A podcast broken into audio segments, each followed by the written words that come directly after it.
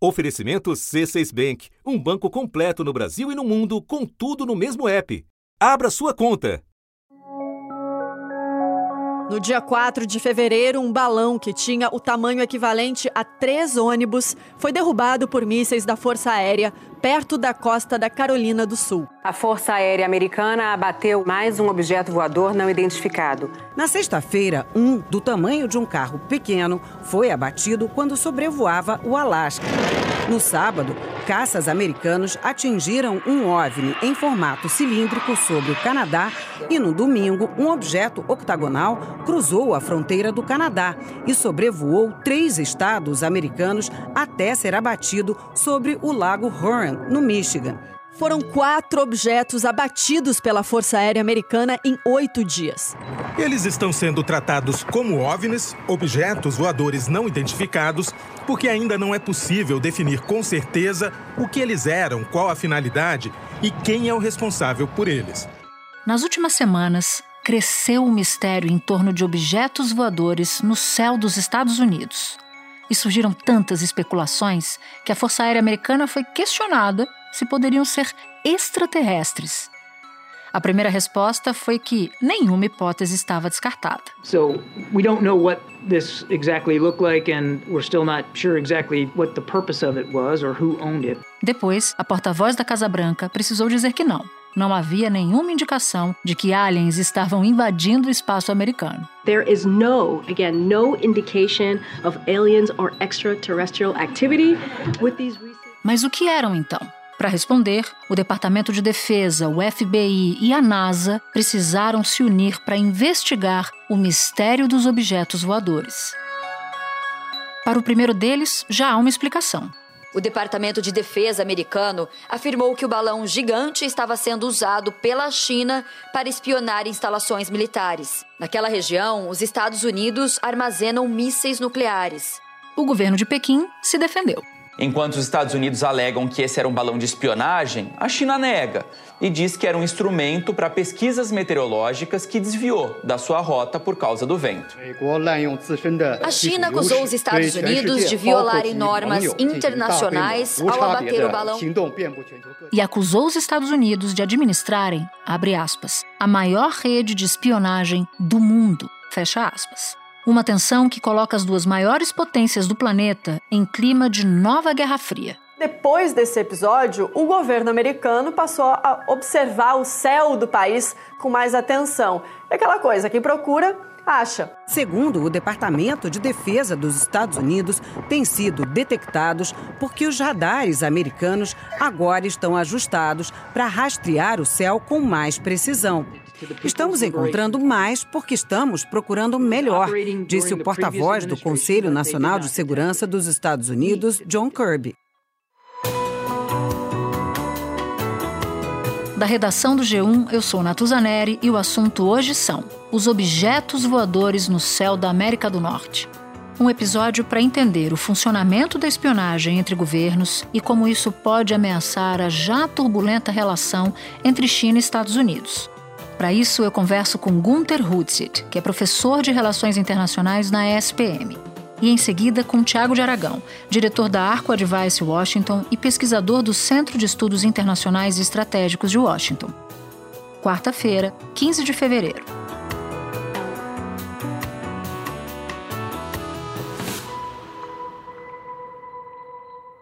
Gunter, quando a gente fala sobre espionagem entre países, a gente sabe só, claro, de alguns casos, aqueles que se tornaram públicos. No mundo pós-Guerra Fria, quais são os principais episódios que revelam o funcionamento da prática de espionagem? Eu costumo dizer que da, das estruturas governamentais a espionagem é a mais antiga que tem. É mais antigo que qualquer Estado, qualquer governo. É uma prática muito antiga. Qualquer governo sério, decente, quer saber o que os seus oponentes pensam, planejam, têm capacidade e seus amigos também. Porque tem uma frase famosa do, de Winston Churchill: países não têm amigos, países têm interesses. Dois governos que não são aliados no papel, mas são super próximos, uh, que os Estados Unidos apoiam incondicionalmente até hoje, chama-se Israel. Só que nos anos 90, um episódio que passou muito né, despercebido, principalmente aqui no Brasil, que não está acostumado né, com, com esses assuntos, o governo americano descobriu uma série de equipamentos numa torre de, de celular que pega a Casa Branca e que parecia muito uma escuta e um equipamento israelense.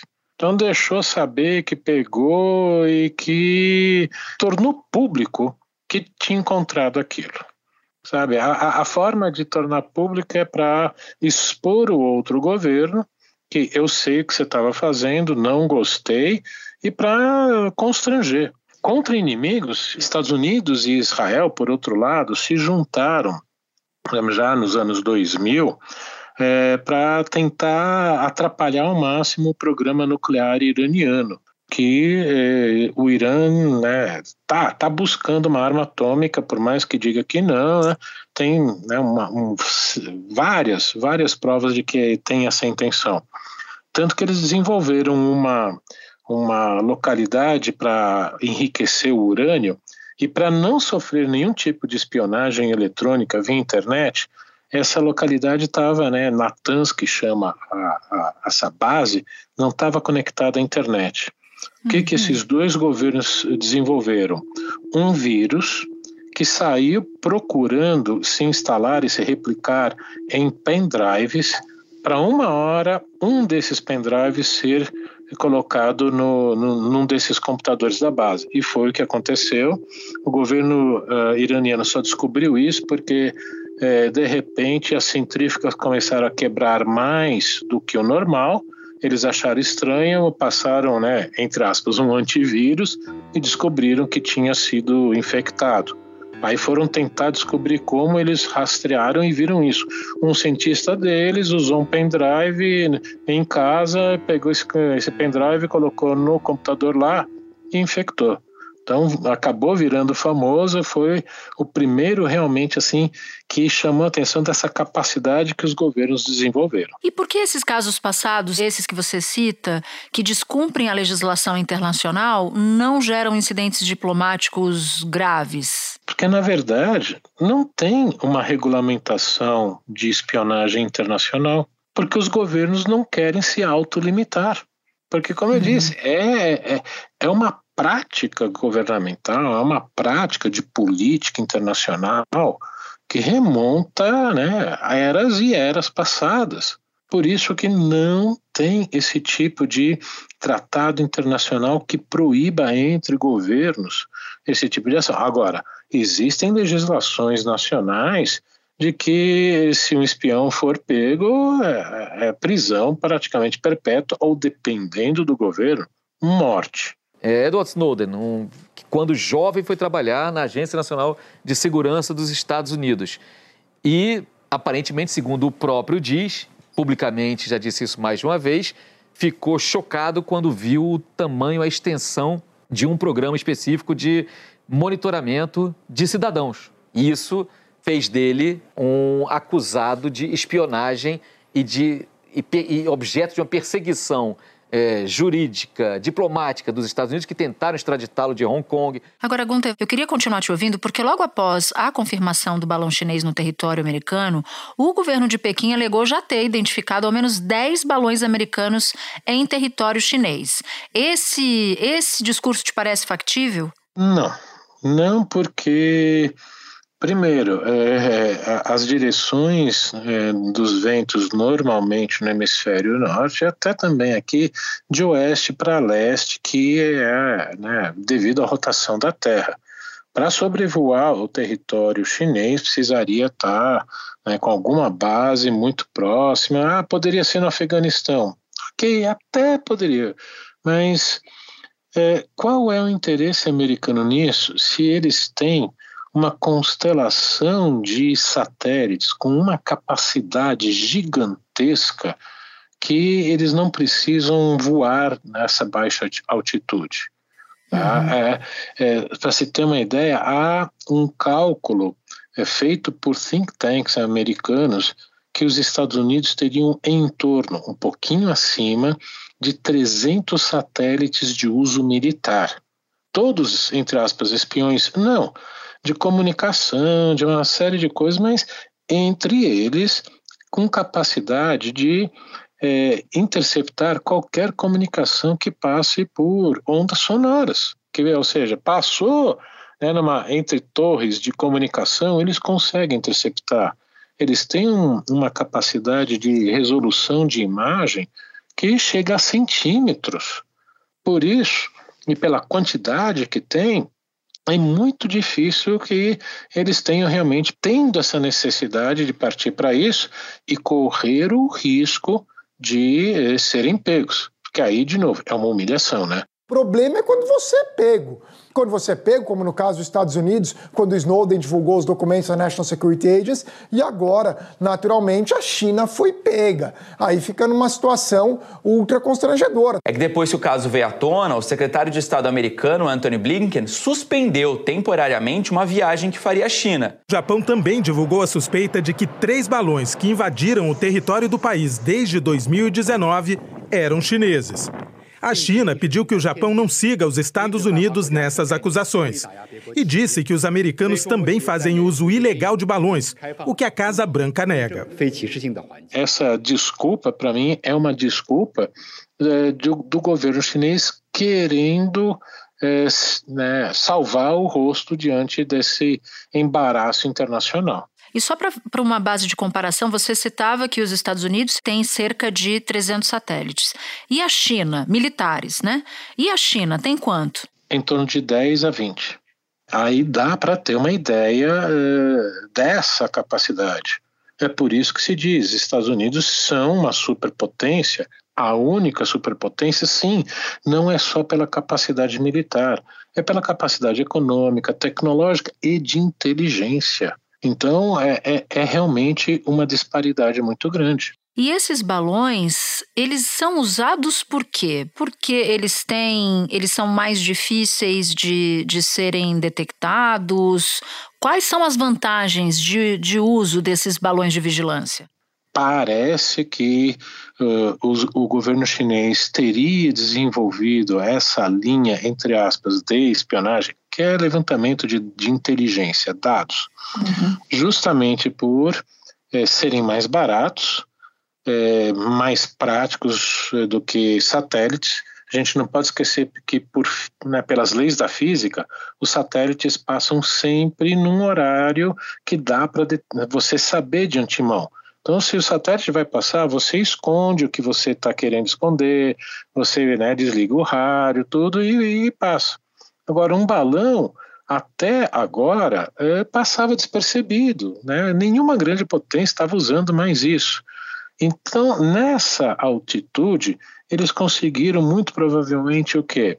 É, talvez tirar algumas fotos de localidades que eles não tinham, que podem ter pego os americanos desprevenidos, mas o principal, conseguir georreferenciar as bases americanas mais importantes para comunicação. As autoridades de segurança nacional agora querem determinar que tipo de inteligência esse balão conseguiu coletar. Esse tipo de balão pode ter vários tipos de sistemas acoplados à sua base, desde transmissão de áudio e vídeo até detecção de ondas eletromagnéticas. Os Estados Unidos encontraram partes do balão chinês abatido há 10 dias no litoral do país. As equipes de busca resgataram componentes eletrônicos, como sensores e cerca de 12 metros de antenas. A China afirma que o balão era civil, só que o equipamento sobrevoou uma base aérea com campos de mísseis balísticos intercontinentais em Montana e outras áreas militares até chegar à costa leste. Os Estados Unidos seguem buscando os destroços de outros três objetos voadores abatidos. Não há indícios de que sejam chineses. Nenhuma empresa privada ou de pesquisa reivindicou a propriedade deles. Para que isso? Ou para tentar hackear depois, como eles não conheciam, passaram a saber quais são as importantes, ou virar alvo para um conflito nuclear.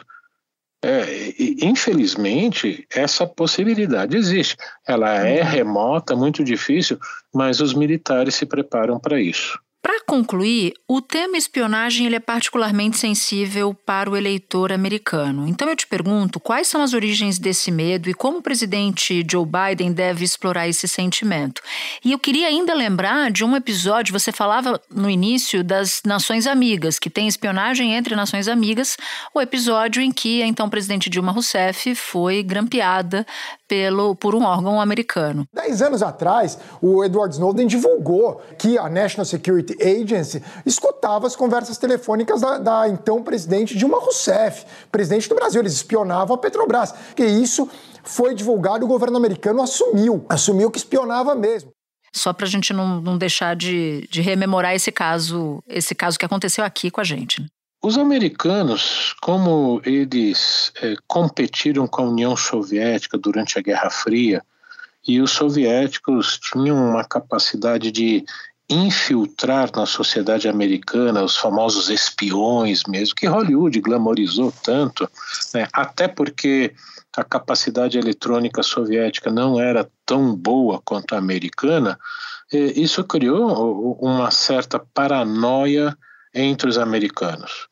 Tanto que, uhum. para a maior parte do, dos americanos, a Rússia nunca foi vista como um país aliado, amigo, mesmo depois do fim da Guerra Fria nos anos 90. Sempre viram com desconfiança.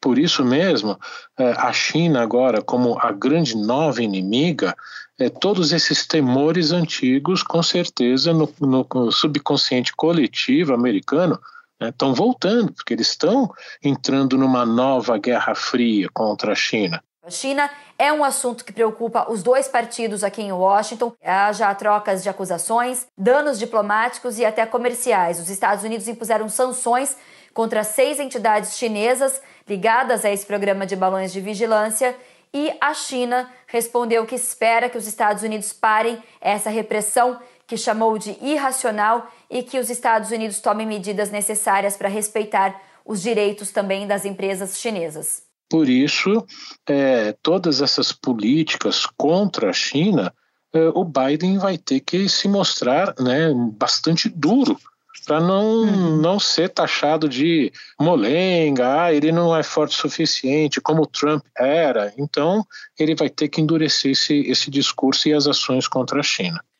Gunter, muito obrigada pela participação, por dividir seus conhecimentos aqui com a gente. Volte outras vezes aqui no assunto. Fiquei bem feliz que você veio. Eu que agradeço, Natuza. Vai só chamar. Quando puder, conversamos. Pronto, então tá combinado já. Já fica aí com o um chamado garantido. tchau, tchau. Tchau. Espera um instante que eu já volto para conversar com o Tiago de Aragão. Com o C6 Bank, você está no topo da experiência que um banco pode te oferecer você tem tudo para sua vida financeira no mesmo app, no Brasil e no mundo todo. A primeira conta global do país e atendimento personalizado, além de uma plataforma de investimentos em real e dólar com produtos exclusivos oferecidos pelo C6 em parceria com o JP Morgan Asset Management. Quer aproveitar hoje o que os outros bancos só vão oferecer amanhã? Conheça o C6 Bank. Tá esperando o quê? C6 Bank. Tiago, desde o final do ano passado, quando o presidente americano Joe Biden e o presidente chinês Xi Jinping se encontraram no G20, os dois países pareciam seguir num caminho de estabilização de laços. Pelo menos era essa a interpretação de nove entre dez analistas. Agora, com a crise dos balões, esse estranhamento voltou. O tom voltou a subir, as acusações começaram a ser trocadas, enfim, rolou um tiroteio. Como é que você avalia as consequências desse caso para já tensa relação entre China e Estados Unidos? Essa reunião no G20, ela foi uma reunião que uma, uma espécie de cessar-fogo vinha a calhar para os dois. O Xi Jinping estava no meio de uma crise do Covid, o Biden é, enfrentando não só o problema da inflação, mas também com a distração da Europa. Então, naquele momento, para os dois darem um, um tempo nas tensões, não quer dizer que resolveu nada, mas é, na prática o que aconteceu ali, eles deram tempo para dar uma pausa para que cada um focasse nos seus assuntos domésticos e outros temas. Essa questão do balão, ela, ela chega muito forte pelo fato de que a imprensa descobriu, ou seja, a imprensa sabe o que estava acontecendo.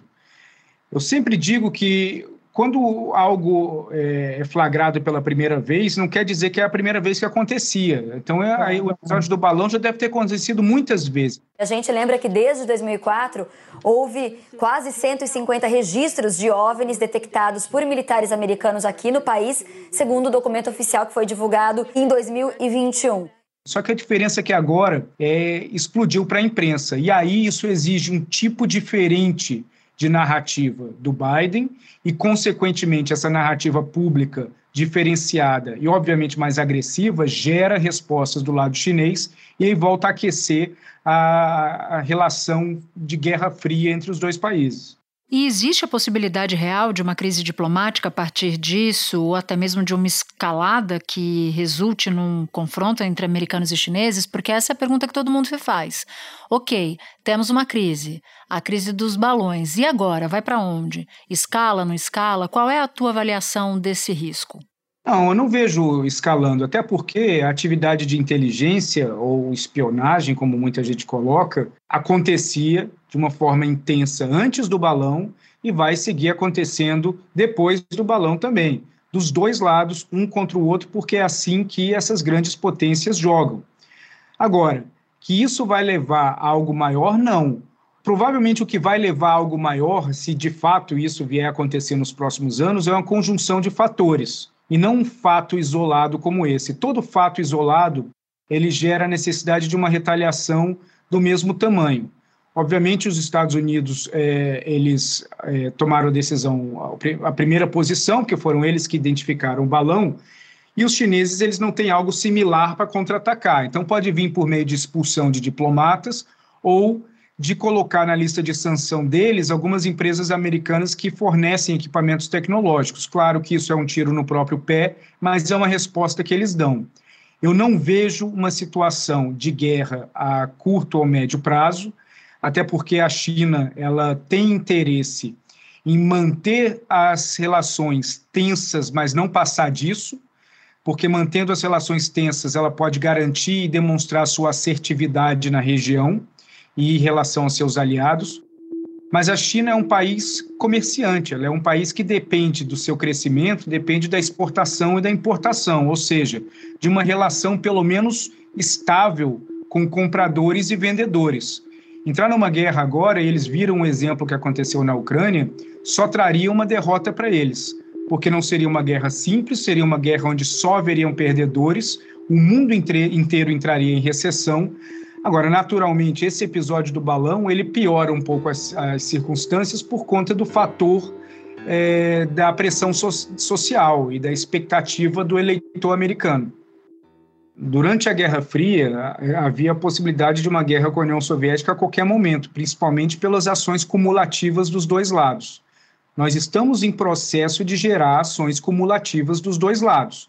Por mais que a União Soviética se esfarelou antes de acontecer alguma coisa mais grave, mas tiveram dois anos ali em 62, na crise do míssil de Cuba, e em 83, na crise dos mísseis Pershing, que quase levaram à guerra. Em 22 de outubro de 1962, o presidente John Kennedy foi à televisão nacional e disse ao mundo que o primeiro-ministro soviético Nikita Khrushchev tinha mandado instalar clandestinamente mísseis nucleares em Cuba, que isso era um risco intolerável para os Estados Unidos. Mandou a Marinha Americana bloquear Cuba e deu um ultimato a Khrushchev para que retirasse os mísseis. Houve troca de cartas, muita retórica, mas depois de alguns dias, Khrushchev botou o galho dentro e tirou os mísseis. Na relação com a China e com os Estados Unidos, o que eu entendo é que um movimento nacionalista chinês, e esse movimento nacionalista seria o quê? Seria uma movimentação de conquista de Taiwan. Isso seria um dos últimos recursos que o Partido Comunista Chinês tomaria para garantir legitimidade e união nacional. Aviões de guerra chineses sobrevoaram a zona de defesa aérea de Taiwan um dia depois da visita da presidente da Câmara dos Estados Unidos, Nancy Pelosi, à ilha. Significa o rompimento do acordo entre Washington e Pequim, pelo qual os Estados Unidos não manteriam relações oficiais com Taiwan. Em 1995, o então presidente de Taiwan visitou os Estados Unidos e, em retaliação, a China lançou mísseis perto da ilha e teve até o risco de uma guerra. 27 anos depois, a China é infinitamente mais poderosa. Hoje tem a maior marinha de guerra do mundo. O tamanho da retaliação vai depender de taiwaneses e americanos. O Deng Xiaoping, ao longo dos anos 80, ele dizia que o que vai garantir a existência do Partido Comunista Chinês é a prosperidade econômica, porque a prosperidade econômica vai manter a população confiando no partido. Se a China decide ir para uma ação definitiva em relação a Taiwan, isso é porque eles possuem algum tipo de informação, num futuro próximo, de que eles não vão mais conseguir entregar essa prosperidade econômica e vão se ver obrigados a ir por um outro caminho de garantir unidade nacional. Tiago, muito obrigada. Foi importante você esclarecer esses pontos todos para a gente. Volte sempre aqui ao assunto. Um prazer.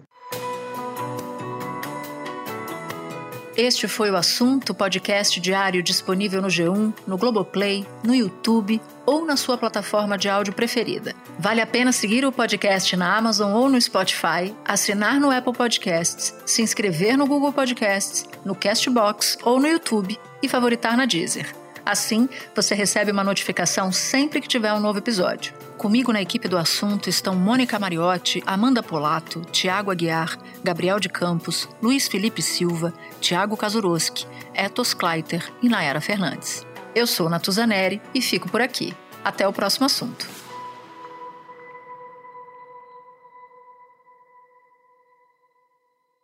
Você no topo da experiência financeira que um banco pode oferecer. Escolha um banco completo no Brasil e em qualquer lugar do mundo. Abra sua conta no C6 Bank.